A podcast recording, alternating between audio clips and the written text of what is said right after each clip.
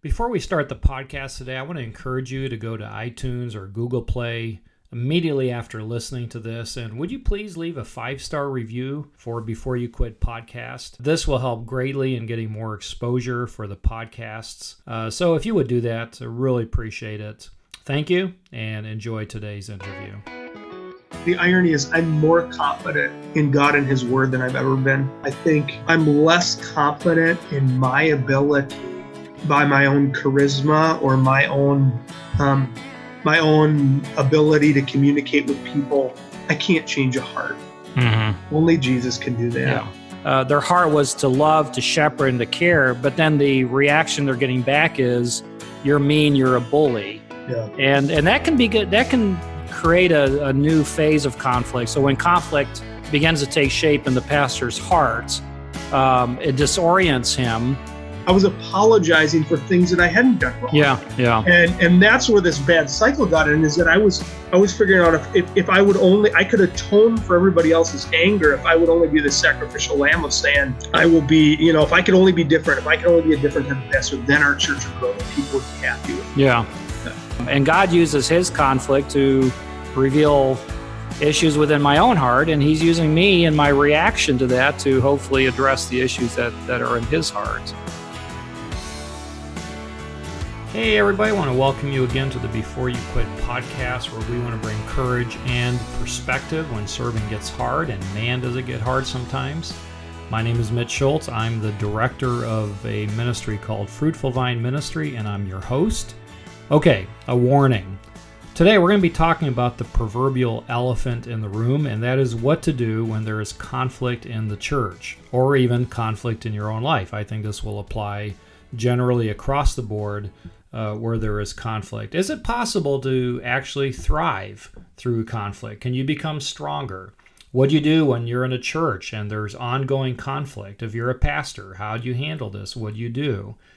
Uh, perhaps one of the saddest things that a pastor ever witnesses in a church is ongoing conflict in his congregation. I've seen it, and I talk to many others who experience this as well. Uh, conflict in the church is something that drives people away from the church. Sadly, it also uh, gives a perception of God, and people's perception of God is tied to what they see happening in the church, and uh, it's a bad witness. Uh, I remember someone coming to me once in a church, and his words broke my heart. He said, Pastor, I can no longer attend here with all this tension. And it, it broke my heart, and it led me to pray for renewal and work even harder for unity.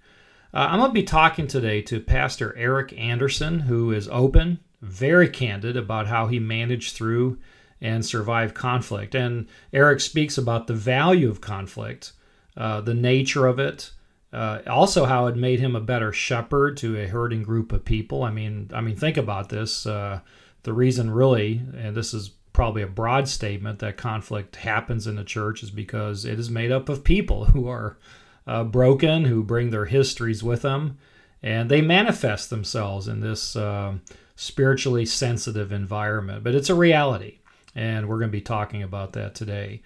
Eric lives deep in the cold flatlands of Minnesota. At least it is pretty cold now as we come into winter. He pastors Life Spring Church. It's a reformed church belonging to uh, acronym is FIRE, the Fellowship of Independent Reformed Evangelicals.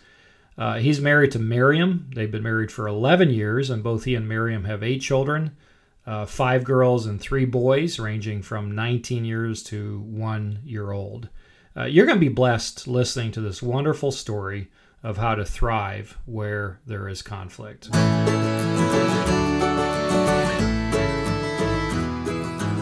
Okay, I am uh, talking to Eric Anderson through Zoom conference call. Eric, how are you doing today? I am, I am fine, Mitch. Just good, awesome.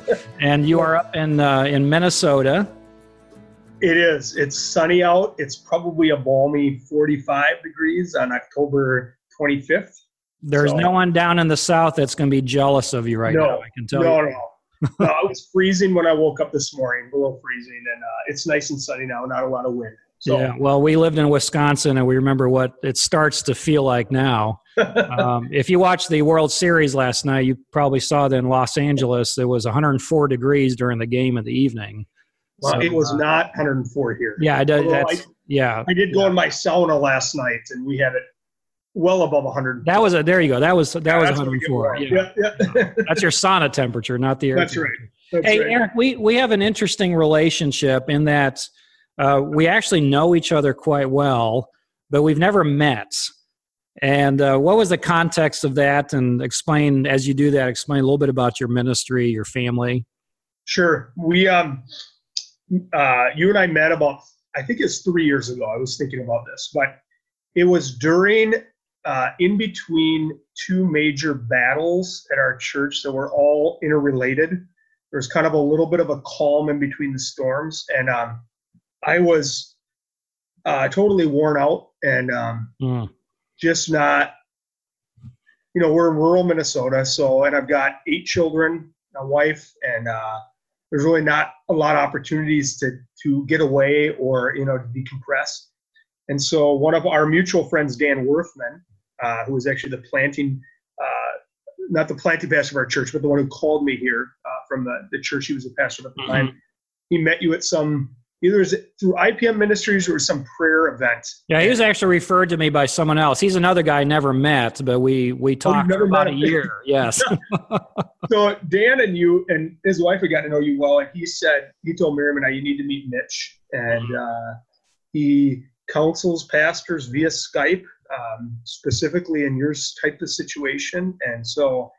Uh, you and I connected first, and then my wife and I and you, and it's been a fairly regular ongoing relationship the last yeah it's been it's been good and this this yeah. this probably sounds like we're doing an endorsement for my ministry but it's probably it's probably good to remind people that uh, uh, you know ministry particularly for pastors are going through what we're going to be talking about today and, and that is conflict within the church it's it's good for pastors to know that there are people that are uh, unconnected to their environment that they can go to and talk with. So maybe that it, it is good. Maybe that we're we're talking about uh, how we did connect in, in the context yeah. of uh, of my ministry through coaching and and providing support and counsel.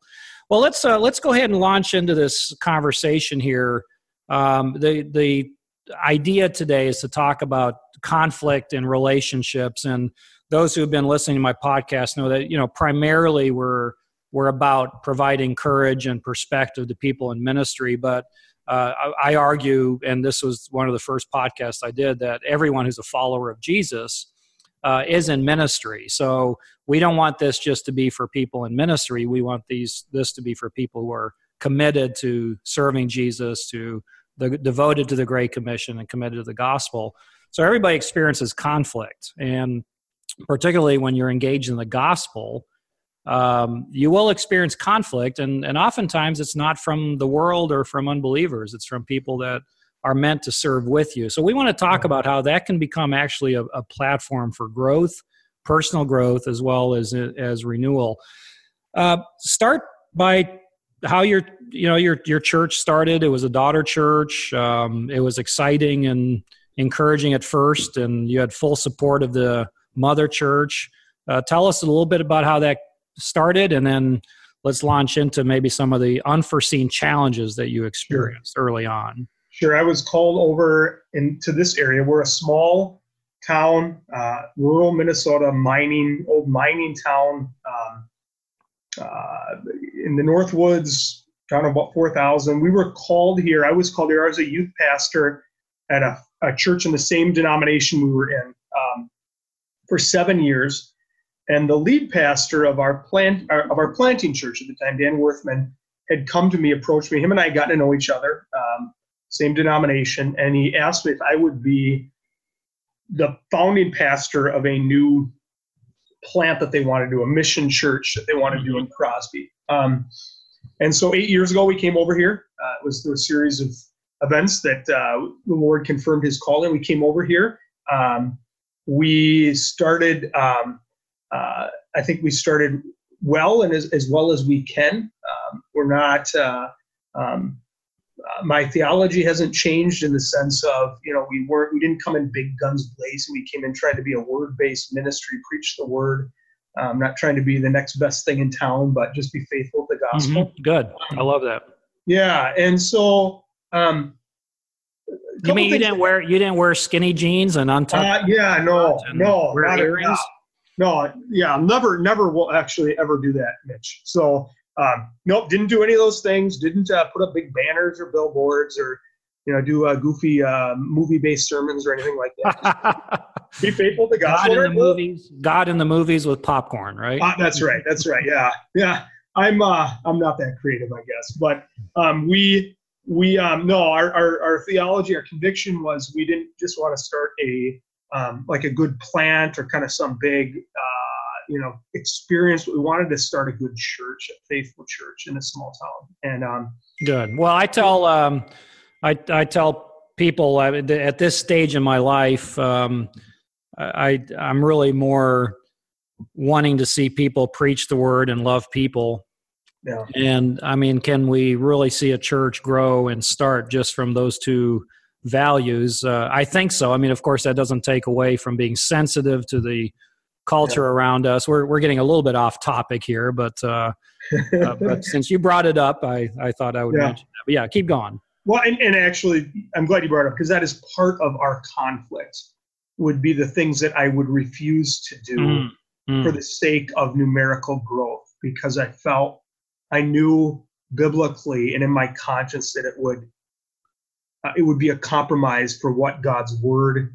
You know, we we we had many opportunities I think to um, start big or grow quickly, whether it was through incorporating another church split. We had a few of those going on in our area Mm. um, or you know just kind of being the big you know kind of the big entertainment show and yet i just i mean i got to answer to the lord and knew that yeah that would be fine for about two years it'd be exciting and all the numerical things we'd have you know you know i'm an old camp program guy so i know how to draw a crowd. That's not that difficult. Um, but uh, is that what what would be the compromise there? Mhm. and people are here just for the experience and not for God and His Word, and they're not growing through the normal means of grace, um, it would, you know, we would just be another big event-based church. So you're you're suggesting that that contributed to the conflict, and, Oh. and what you mean by that is, is people that started the church with you had certain expectations that were not met. Yeah. Yeah, I think so. And, and so you need to understand a little bit. Our, our the mother church that we came from was a church in um, in a, a kind of a bigger community in rural Minnesota. And um, back in the '90s, they had a pastor who had embraced kind of full on the seeker movement. You know, the, um, in all of its you know promises that the church would be this big transformational uh, center of the community. And um, so they had grown, uh, you know, he had grown the church in the 90s through all these kind of marketing and, and, and church growth um, ideas um, uh, into a church from about 200 up to about 1500. Mhm. And, um, and so then he had, this is all, you know, they were, they were kind of the big glory years for them, at least in one sense of speaking. And then he had an affair and he was out of the ministry. And the new senior pastor, Dan, who's the guy who called us over, um, he i would say he grew the church through faithful preaching of the word back down to about 800 people and uh, i say Wow. that not tongue-in-cheek but in a Oh, real that's sense that's interesting. yeah and so but i would say that that that mother church uh, never did uh, and still have not um, ever really gotten past kind of the consumer Mhm. uh, consumer church, church growth. And so when we were planted here, Dan and I were absolutely on the same page theologically, ecclesiologically, how we viewed the church. And then he he left. He left the church. He went down to Florida, and um, in his stead, the church reverted. Our mother church reverted back to kind of the seeker, you know, kind of generic evangelicalism, and um, uh, uh, so that was part of it. So after two years in, I all of a sudden was all alone in my convictions, Hmm. and the church that had started us reverted back to the seeker movement, which is really a, a, a different trajectory altogether of Than what you uh, were. Yeah. that we're about. And so there was that that issue. There was the other issue that we had nobody on our core team that had ever been a part of church leadership before, though they were all kind of your big power brokers in the community. So mm-hmm. we had some wealthy uh, movers and shakers, but none of them had ever been really anything probably more than uh, you know a pew sitter. Maybe they had taught Sunday school, but none of them had ever been on an elder board or a deacon board or really seen church life, church conflict. Um, yeah, I've, I've that happens that, that people end up in leadership because of their clout in, yeah, uh, yeah. in the community, and yeah. and people interpret that as uh, as as spiritual maturity and that they they're qualified, and that that's a no doubt another contributor to to the conflict. So so you have two things here that are essentially setting up for a perfect storm. Yeah, um, yeah. A, a an expectation um, that you would be a certain way, but it became apparent to some people that you were not. And then, secondly, um, and I, a number of people I've talked to about what makes for a healthy church, they, they always talk about the importance of leadership. That is, yeah. sharing the values and and the, the biblical convictions of the of the pastor. And uh, where that's not in place, that's a recipe for uh, for conflict. Um, okay, what what started to happen that concerned you? Some sure. of those, and then let's sure. talk about what that what did that conflict look like? Sure, I would say there were several pieces. It, it, it things were fine until I would have to tell somebody no. Hmm. Uh, you know, somebody would be, you know, they'd be in the, you know, we're a church of 50 people, but they would, they would have some idea. Somebody new in the church would want to start, you know, let's say an Awana program, which I have no problem with, but a church of 50 would have a hard time running an Awana program just because of sheer numbers. Or they would have some other idea. And, and some things we were able to do, and a lot of things we had to say, you know, we're just not, we're not the church of a thousand. We're a church mm-hmm. of 50. We're on mission here. We're trying to be in the community, preaching the word, uh, relational, all these things. And, um, but it was whenever we would have to say no to something, um, we would get either these emotional reactions or the accusations that somehow I was, I was legalistic or controlling or a cult leader. That was that was one of my favorite one of my favorite ones. Um, mm. I had to say no to some big event somebody wanted to do. And uh, it wasn't that we were. You, you do look a little bit like David Koresh. I, you know what? Yeah. I'm kidding. uh, I won't ask anything further on that. But um, but it was interesting because I think what would happen would be um, there would be somebody would would go to one of our other leadership. We had kind of this general leadership board, and um, I get I kept getting accused of um, you know uh, of being controlling, um, being legalistic, and uh, um, uh, you know I would I feel like uh, time and time again that would be the leadership would call me together and they would say, well, so and so said that you uh, weren't nice to them or you were you know uh, didn't listen well. And and I would hear that out and I would say you know either I would say okay I can improve in that or you know I did listen to them. I just didn't agree with them. There's, there's two different things. Yeah, that that creates. Uh, yeah. This is really common, and it, it it disorients a pastor. Yeah, when yeah. when he his intent is to love and to and to shepherd, and of course we're we make mistakes uh, under pressure. Sometimes we'll. Uh, we're not we're, we're not always aware how we sound. We're not always conscious of the vulnerability sure. of people, how they might take things uh, but by and large, you know, pastors, I mean, the ones that I've known uh, are, are, I mean, they're so committed. They're people. They love people. They don't get up in the morning and say, okay, how can I hurt so and so today? And it's like, ah, here's an opportunity. I'll say something mean. So it creates conflict in their minds. There, there's a there's a conflict there. They're conflicted uh, in the sense that they uh, their heart was to love, to shepherd, and to care. But then the reaction they're getting back is, "You're mean. You're a bully." Yeah. And and that can be good. That can um, create a, a, new phase of conflict. So when conflict uh, begins to take shape in the pastor's heart, um, it disorients him. And I think people pick up on that uh, because a pastor can a pastor can sometimes not be aware that he's he's pulling back, he's withdrawing, and then that can create other conflicts.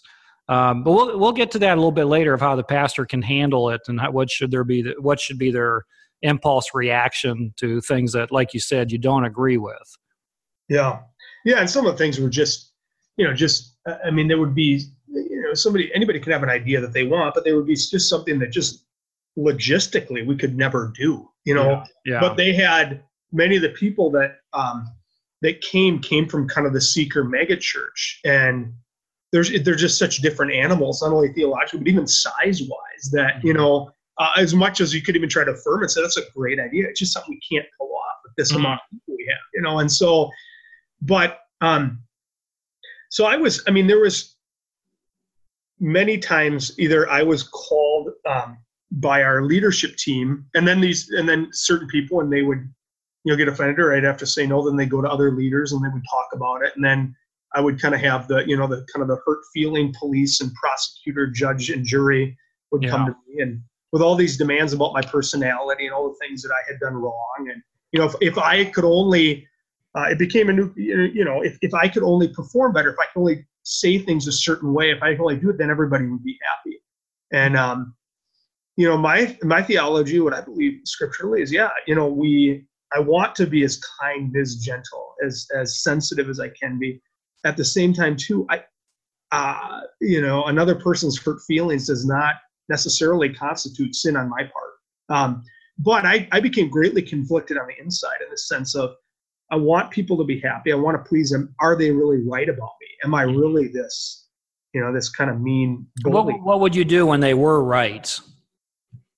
Uh, well, you know, I tried to I tried to own as many things as you can. Mm-hmm. Even the tone. Yeah, I could see how you would say that. I, or or even, boy, um, I see what you're saying. Maybe we could have chosen a better venue for conversing about this. Mm-hmm. You know, mm-hmm. usually it would be something after church when I'm talking to somebody else. You know, I mean that yeah, whole thing. Yeah. I could at least say, hey, I should have, I should have said time out. We could have chosen a different venue. So yeah. we should find something. But this went on so long that eventually I was, I was apologizing for things that I hadn't done wrong. Yeah, yeah. And and that's where this bad cycle got in. Is that I was I was figuring out if, if, if I would only, I could atone for everybody else's anger if I would only be the sacrificial lamb of saying, oh, I, I, I will be, you know, if I could only be different, if I could only be a different type of pastor, then our church would grow, then people would be happy with me. Yeah. You know, it's really all about me. And so there was definitely, I mean, some real, real battles of Satan working on my own soul and some of those attacks of, and, and, you know, frankly, it showed in me a lot of immaturity in the sense that I didn't have enough confidence in the Lord that I was a you know broken vessel, mm, and, and, yet mm. there was there was times I certainly look back to say I, I probably was harsh without even realizing it. But it was probably more fear in me, knowing that this person was against me anyway, and like oh if I can only say the no in a certain way, and then that you know, and I'm sure it came across really insane. Yeah, I might as well be the way they think that I am. Yeah, yeah, yeah, yeah, yeah. So, well, you know, it. Uh, let me go back to something you shared sure. earlier. This this will be uh, an encouragement, maybe a challenge to some people, whether they're a pastor or, or uh, really love their pastor and committed to support them. Uh, I, I had a rule towards the, I think, the middle of my last ministry, where if someone wanted to have a, a more serious conversation with me about something, and they would bring it up during or after church when everybody's in the in the lobby, uh, I would say to them, "Hey, can you call me tomorrow, or I'll call you tomorrow, and let's have this conversation." Uh, another time, and and that you were you were suggesting that too.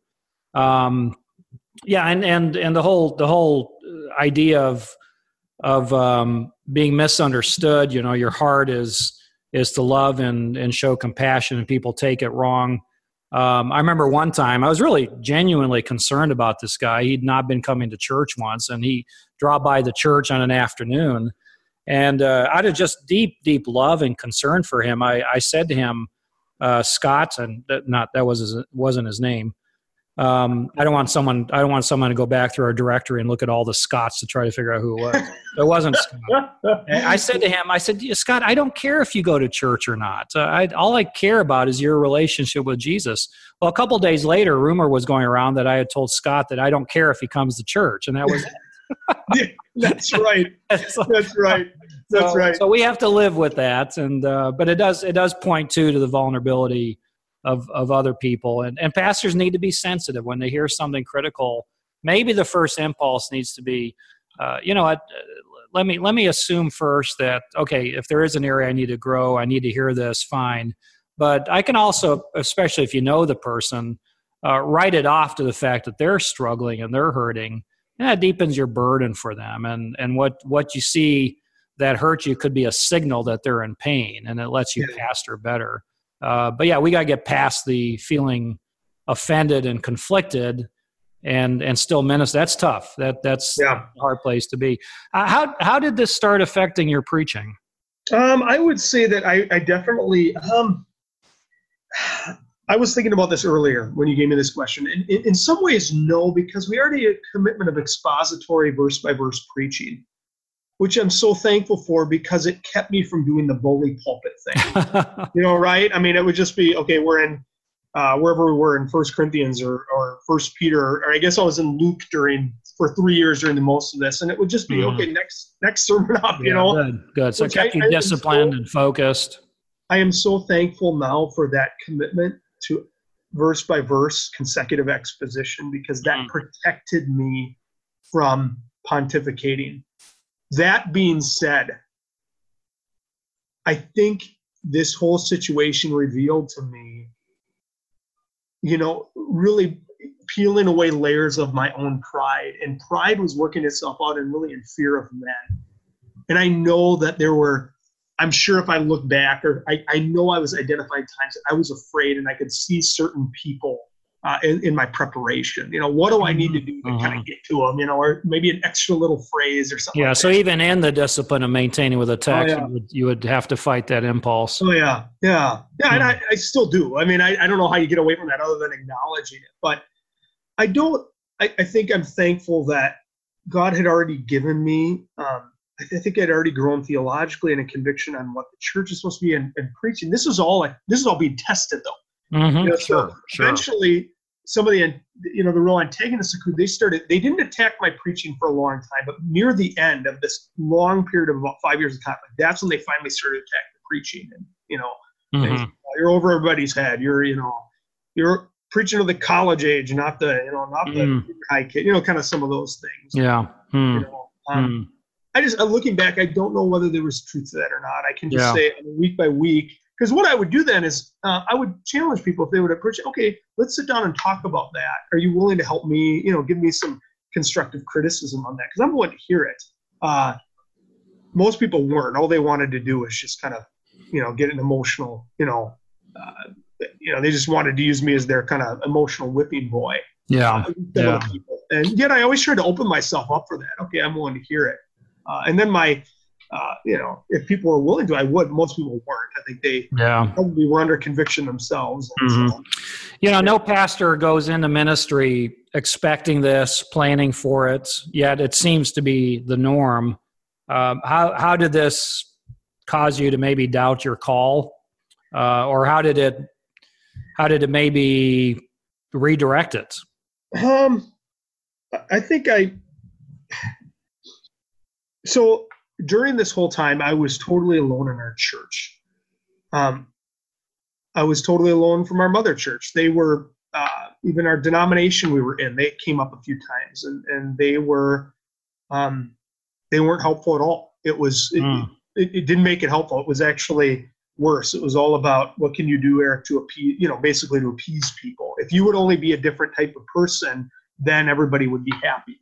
Uh, and I think they've got a different view of or sin. compromise and yeah, yeah, yeah, yeah, yeah, yeah. And I think I think I saw at a deep level uh, the desire to grow far outweighed the discernment of what was really going on. Mm. You know, and no one even told me that. Well, if so and so leaves the church, how would you operate? Well, you know, um, and yeah, do you really well, want to lose that guy that's bringing all that, the that's money? That's right. Yeah, wow. that's right. Yeah, and it was actually said to me about one individual. Well, it's interesting. God in his mercy surrounded me with several other local pastors and then yourself and other guys that I used to meet with a lot. And those guys did the opposite. They just encouraged me, Eric, this is actually normal part of ministry. Wow. Wow. This is actually, and I think what it, it did for me is as time went on, I started to realize, you know, first Peter, there, there's, there's, I would say maybe three types of conflict. There's, you know, first Peter paraphrasing, you know, if you're going to suffer, don't suffer for being a moron, you know, suffer for righteousness sake. So, you know, there's, I can sin and, and get beat for it, and that's my own problem.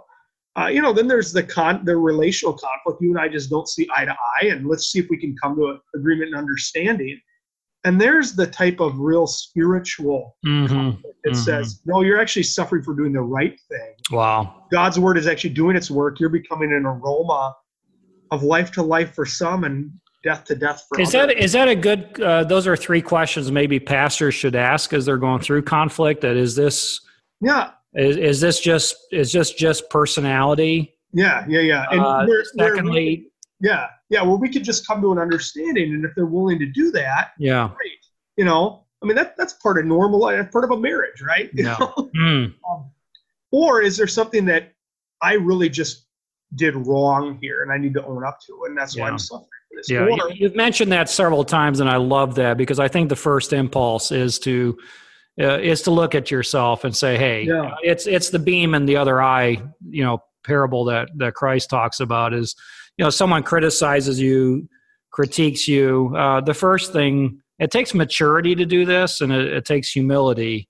Is is to start by saying, you know what? Let me begin with the assumption that maybe they're right and Yeah. and bring it to the lord and and your wife. Yeah, uh, she knows you well maybe your leaders and say you know this is being said about me. Am i am i correct in this? Um, I, it, I i had a baffling uh, conflicting situation where uh, for uh, uh, uh, most of my ministry i was known for being a certain way. It was a an asset. And then in one ministry the criticism was he's not that at all Yeah. you know and i'm like wait a minute i've been hearing my whole life that i'm like this but here they're telling me and that was confusing to me. That messed me up uh, Yeah. I, and it and it forced me to uh, to to go before the lord.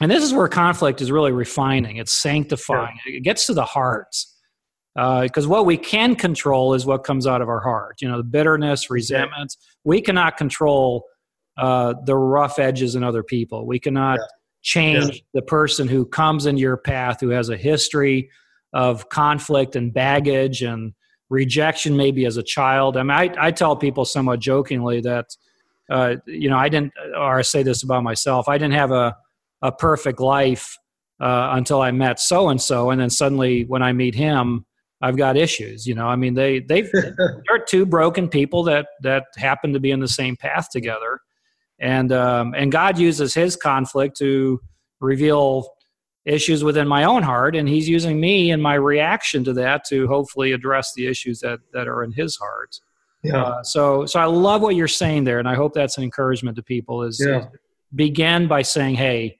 uh, is there something real here um, if not then you can move into it to try to resolve what is really going on yeah, yeah. And, and Mitch, I think that that's where where the conflict started to turn was when I identified that it's not the surface issue, but I'm contributing to this by my own fear of man, meaning um, somehow if I would, you know, like I've already repeated, you know, if I would just be a different type of person, then these people would be happy. But what I, I started to realize is here we have all these meetings and I'm apologizing. I'm starting to apologize for things that I'm not responsible for. Yeah. And, you know, it, it was other pastors and a couple books that just reminded me the word of God both tells me when to when to move forward and when to stop. Mm, And I got to the point where I was starting to, I think God, the Lord is starting to reveal to me that actually me continuing to apologize for everybody's hurt feelings, that's actually not humility. That can actually be a source of pride. You know? interesting Hmm. And, and it was interesting for me. I think that I exacerbated our conflict by a couple times thinking, oh, if I just met with so and so one more time by myself and just said it a different way, then they would get it. yeah yeah And all it did was make it you know, it was Mhm. like you know, dropping a, a you know, a, a you know, a, a spark in a can of oil. You know, Yeah. I and I realized, okay, wait a second. Scripture tells me that take two or three others. I didn't do that. Why didn't I do that? Because I was, Mhm. I so felt like I needed to handle this myself, and somehow I could solve it in my own power. I wasn't assessing that.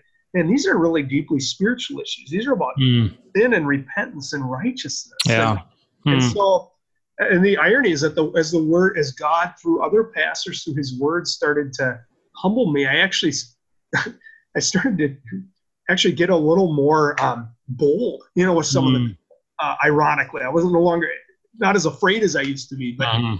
Uh, a willingness to say, "Hey, you know what? I I I've come your direction. I, I can't apologize for what I did." yeah yeah You know, so Yeah, it's a good lesson. Well, it leaves the role of convicting people to the Holy Spirit, and that's right. That's right. Yeah. uh, you know, it, your your wife, wonderful wife Miriam, your eight children. Uh, this this had to had some had to have had some impact on the family. Uh, talk a little bit about what that looked like.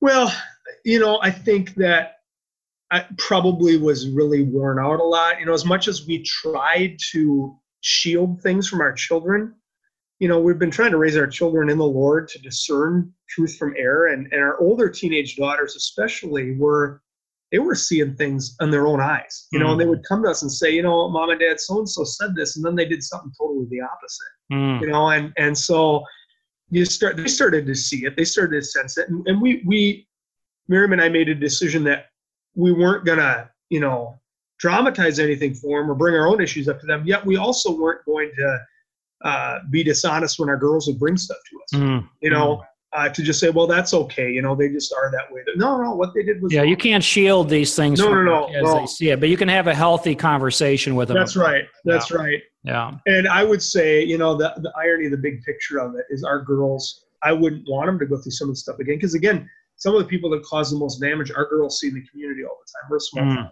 and mm. they still do. And so they have to deal with that. I mean, we can help them, but ultimately it's it's forced the girls to deal with their own heart before the Lord. That's good. Well and put. Well, not only when yeah. am I going to bring this anger to the Lord, what do I need to forgive? And what do I also need to find my confidence in the Lord to be able to say, no, what they did was wrong. They're not owning it. And yet I, I have to bring this bitterness to Jesus so that I'm not Mm-hmm. I'm not becoming just a cynic towards God. Yeah, when when Jesus challenged Peter, you know, how many times should I forgive someone who sinned against me? You know, 77, and in other words, perpetually. Uh, he was really saying that the the real fruit of this is is a is a growth in your own heart. You know, because when when That's someone right. sins, you're forgiving them brings you deeper into the life of Jesus and the deeper understanding. In some way, we should thank God for, yeah. for conflict because it gives us an opportunity to experience what he experienced and, and to draw from his uh, his uh, you know death and resurrection life death and resurrection his example in his life Amen. and of course what he did on the cross is the basis of forgiveness Amen. And, and this gets it conflict like this gets it beyond just I know certain doctrinal truths about the Christian life. Mm-hmm. I mean, this makes it really real. Yeah, yeah. Am yeah. I willing in my own heart of hearts to come to the Lord with my sins, but also my burdens. God, I can't change this person. Mm. To do this, mm. but I'm afraid of this person. you know, like, um, yeah, I mean, even the girl we've had to wrestle with. Okay, when what is forgiveness versus trusting a person again? Yeah. yeah. You know, where where are you? Where's that line? And I guess it's just a tension point you hold up. Yeah. Me me being bitter versus me not casting my pearls to mm-hmm. that. You know, okay, until so and so is willing to, I'm not going to let them keep abusing me in this. I'm not going to let them yeah. keep harming me. You know, so we've had to we've had to walk through that. Yeah, you have to protect. That's yeah. right. That's right. You know, and so um, in a in a nutshell, how has this changed you? How is it how is it changing you? Uh, I I would you know, I mean the irony is I'm more confident in God and His Word than I've ever been. Um, hmm. I think I'm less confident in my ability by my own charisma or my own um, my own ability to communicate with people. I can't change a heart. Mm-hmm. Only Jesus can do that. Yeah. Um, I've learned a lot of wisdom, learning a lot of wisdom of when to speak and when to just say, you know what, if I've spoken God's word, that's enough. God doesn't need me to say it another way to the same person in a louder voice. Um, yeah, well, that's uh, that's a really great point. Um, hey, uh, let's um, touch on again. What was the, the turning point uh, for all of this? A couple things. Um, I was, um, you know, this is about a five year conflict with about two very intensive conflicts. Um, they they um, a couple of people that caused the most problems were were very i would say very passive aggressive in the sense of they would never do anything that would be like church disciplinarial if i can use that word mm-hmm. Mm-hmm. but it was just they it was like they were constantly pushing buttons uh, without you know and then kind of bringing the hands back so uh, they were never at fault but there was just there was just a ton of, of manipulation and things like that. You know, a couple things. I read the book Antagonists in the Church, which is uh, by Kenneth Haugk, which is extremely helpful. Um, not only to help me see our situation for what it was, but also not to feel guilty, uh, false sense of guilt over um, my discernment. Um, a book by the Puritan John Flavel called Keeping the Heart, uh, a, a, Presbyterian pastor gave to me, which is extremely helpful, just about keeping my heart soft to the Lord. Um, and then I think just through some other brothers, I, I God, I just God brought alongside just a group of local pastors who fear the Lord. And um, one of the things I just learned from them was, you know, I needed to trust some, my own spiritual discernment. You know that if it, you know, if you get that sense, you know, if you've been in the Word and and, and grown enough, if you sense something's wrong, you know, I mean, listen to that, listen to your conscience. Mm-hmm. And um, um, a couple things happened that really changed it was I came away from a forced leave of absence that that some of these guys forced me on, and I think instead of coming back and groveling, um, I finally realized, you know, God, whatever happens here, I can only own the things that I've done wrong. Mm-hmm. I can't own what I've done right. I mean, I just have to bring that to the Lord. And so I actually quit apologizing so much. I mean, I, I mm-hmm. wasn't mm-hmm. cruel about it, but I just I would just learn to listen. And if they somebody would blow up at me, I didn't need to explain myself. And um, but then I also I wrote. I was so desperate that I actually wrote to our leadership a belief statement, a system of, of belief, what I believe about conflict. It was like a 15 mm. point biblical, and I and I told the guys, listen, over the last four or five years, you have wanted me to apologize for things. Sometimes I have, and now sometimes I can't. Now mm. I want to show you from scripture what I believe. And so it's think, you know, just my belief statement about people and what causes conflict. And I said, you don't have to agree to this, but this is what I believe. And so hopefully this will help you understand there's some things in these these situations I can't own. I won't own. Mm. It wouldn't be right for me to own. Um, and that actually made a big difference because I think uh, people couldn't argue with scripture yeah. anymore. And um, there was a certain amount too of I was more confident in God and His Word than ever, mm. and I was unwilling. And so those things changed. Um, uh, those are some of the turning points. I mean, some of it was just over time. I just had to outlast some people, and um, eventually, yeah, a couple of the guys stirred up division enough that other people in the church saw it. And, yeah. You know, there's a whole, yeah. whole other story to that, but yeah. Well, that's a, that, and there's a point where you, you leave, you know, a good bit of it to the Lord to yeah. fight, you yeah. know, fight what you can.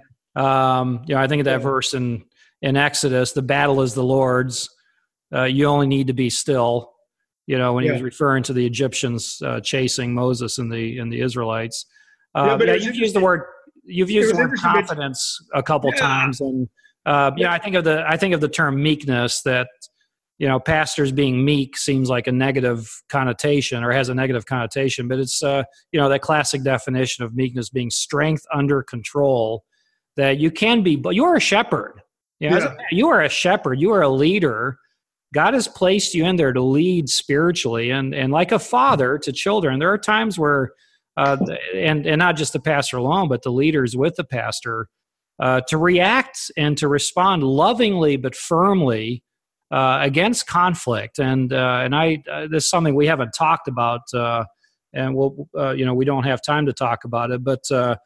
you know the importance of confront, confronting conflict, particularly when it's sinful. Yeah. Sinful behavior needs to be addressed. If it's not, it, it it's a cancerous tumor within the church. Um, so great, yeah, great, uh, great observations there on on Turning Point. Uh, what would you say in closing, Eric, to uh, a pastor who is in the throngs of conflict right now? Um, I would say preach the word in season and out. Nice. Correct, rebuke, train. For time will come when men will not put up sound doctrine instead mm. of gather their ears. You know, there is. I would say that although you know we can never providence god's providence god has you in this mm-hmm. i don't know why for you pastor mm. i mean we don't know what providence will look like until we look in the rearview mirror mm. um, but i do know this is that my wife and i have talked about that would we would we go through those five years again well no and yes mm. because there was I remember in the last year when things, I mean, there was a breaking point where some of the guys left the church. They finally, I thought for years there would be kind of one of those, you know, kind of um, Tom Cruise and a few good men moments with Jack Nicholson, where it's there would be some moment on this stand where I would say, "You can't handle the truth," and it would be kind of this big, you know, uh, Elijah on Mount Carmel, and it was like every time I thought there'd be some kind of objective thing, it never would. But finally, a couple of the guys made a demand that under Scripture I would not meet, and I just told them that mm. I just won't mm. meet this, and you just need to know I'm not going anywhere. Yeah. But I would say for a pastor, I mean, you, you gotta, I mean, you gotta just keep wrestling with where the hills will die upon. I mean, there are hills to die upon, and yet we die a, a ton of deaths. Mm-hmm. Mm. There, you you gotta you gotta find other good friends around you. They may not be in your church, but there are good, solid guys out there who fear the Lord. Psalm 119, my companions, 63, my companions are those who fear the Lord, those who walk in, in light of his commandments. And God, through this, has brought me some wonderful pastor friends. Mm-hmm. And it was older men that said, No, Eric, we've been there. You got to keep staying strong. Yeah. So pre- preach and, the word in season, out season. Yeah. Find find some people that uh, yeah. that can encourage you, give you perspective. Yeah. Um, I, I, would say too, uh, you know, getting perspective, clearing your head in all of this will happen sometimes like for you getting away for a season. It was a used term forced sabbatical but it was good for you. You came back with a new perspective. And I, I would also encourage pastors and if leaders are concerned about their pastor give them a chance to get away for a while get some help uh, get some counsel and uh, just get some perspective your head needs to clear yeah. You know, this is messing with you it's affecting you we see yeah. it and we don't like it we're committed to you so I'm speaking here to leaders in the church who are concerned about their pastor, the effect of conflict upon his life, upon his preaching, his sense of call, his family, because those are oftentimes where um, the the bent impacts. You know, it starts to show, and um, and if you know, a pastor cannot be a loner. You know, he needs, he needs encouragement from his leaders as well as others, and and to get perspective. Well, Eric, this has been uh, a wonderful conversation, extremely helpful. And uh, thank you so much. You mentioned a book, uh, Antagonists in the Church. We'll make that available yeah. on the website as well. Who was that by? By a, a guy named Kenneth Hauk, H A U C K, I believe. Um, I've had more pastors that have said to me as they've heard about our situation mm-hmm. and, have, and have said to me, "Oh yeah, we went through something much like that." I, have also learned, Mitch, that um, I just think I, I wish, I hope that other guys don't go through major, major conflict with this, but I just tend to believe that this is just kind of the, the path of the church, you know, in this in this culture today. Well, I see. I meet three yeah. kinds of pastors. Um, yeah. Some that are they've they've they've thrived and they're stronger because of it, but that's because yeah. they did a lot of things that we're talking about here. Secondly, the second kind is they're just gutting it out and it's wearing them out. And then the third kind is they've quit. They've left the ministry. Yeah. They're deeply discouraged. Oftentimes, the wife is is deeply discouraged. The wife takes the brunt of this in a in a unique way from the husband. Yeah. Oftentimes hard to get back in the ministry because of the wife. But sometimes God redirects. You know, this is where we talked earlier about, you know, when the call's threatened, sometimes it'll redirect you. And and it's not bad if someone realizes that, hey, I'm uh, you know we need we need to take a break from vocational ministry okay. career ministry and and be in ministry somewhere else you know well it um, wasn't and i should say that we were open to leaving. Yeah yeah i remember we talked about that. Doors kept closing yeah you know, yeah. I, I uh, uh they just did yeah. So. well this has been really good. Very helpful eric. Appreciate your time and uh, thank you thank you so much. Lord hey, bless thank you, you. okay bye-bye. Okay, well, there you have it. Thank you so much for listening to this Before You Quit podcast. I'm sure you've been stirred by it, challenged, burdened, maybe even encouraged. I hope you have been. If you have any comments or questions about anything we've talked about today on Before You Quit, you can email me at mitch at beforeyouquit.us. I'd encourage you also to go to our website, Before You Quit, www.beforeyouquit.us and there are many podcasts that will uh, be viewed there. And you can also read uh, quite a few blogs that I've written related to uh, many of the subjects that we talk about in these podcasts. And hey, don't forget to go to iTunes or Google Play and leave a five star review. That would really help us to get the word out. Uh, thanks so much for doing that. So, until next week, stay encouraged and be courageous because serving Jesus is worth all that hard stuff that comes with it. And remember what we're told in 1 Corinthians 15 57 through 58. But thanks be to God, He gives us the victory through our Lord Jesus Christ. Therefore, my dear brothers and sisters, stand firm. Let nothing move you. Always give yourselves fully to the work of the Lord because you know that your labor in the Lord is not in vain. So until next time, stay encouraged.